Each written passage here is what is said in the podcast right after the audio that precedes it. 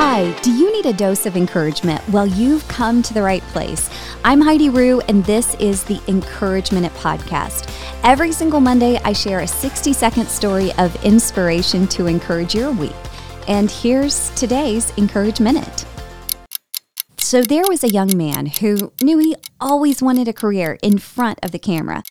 And he started his career hosting a local show, but he eventually moved on to weather on several news stations. And there was one man who took it upon himself to mentor and encourage this young weatherman. The weatherman's mentor would always tell him, Be you. Do not let anyone try to change that. And one day the weatherman came into work and his boss pulled him aside and said, Listen, I really don't think weather is your career path. I'd rather you do theater reviews. I'll let you think about it over the weekend. Well, the weatherman knew this wasn't an option he was giving him. His boss was gently telling him, do this or you won't have a job. So the weatherman thought about it all weekend. And the thing is, it's not just simple to get another TV job. So he really thought maybe he should just take something he wasn't passionate about. But he remembered what his mentor said be you.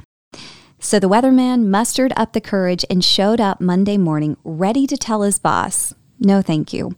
I really want to do weather, to find out that his boss had been fired that morning. Good thing because that weatherman turned out to be the most well known weatherman in the U.S., Al Roker. His mentor, Willard Scott. That was your encourage minute for today. What a great story to remind us that sometimes what we fear we'll lose by being ourselves was never something to fear in the first place. I'll have another encouragement for you next week. You can subscribe anywhere you can listen to podcasts, and you can also see the video version on LinkedIn, Instagram, Facebook. All the links are below, as well as the place where I originally heard the story, which is the Good Life Project podcast. Great podcast. And so that's linked below, as well as a link to Al's brand new book, You Look Better in Person. I cannot wait to delve into that, and I hope that.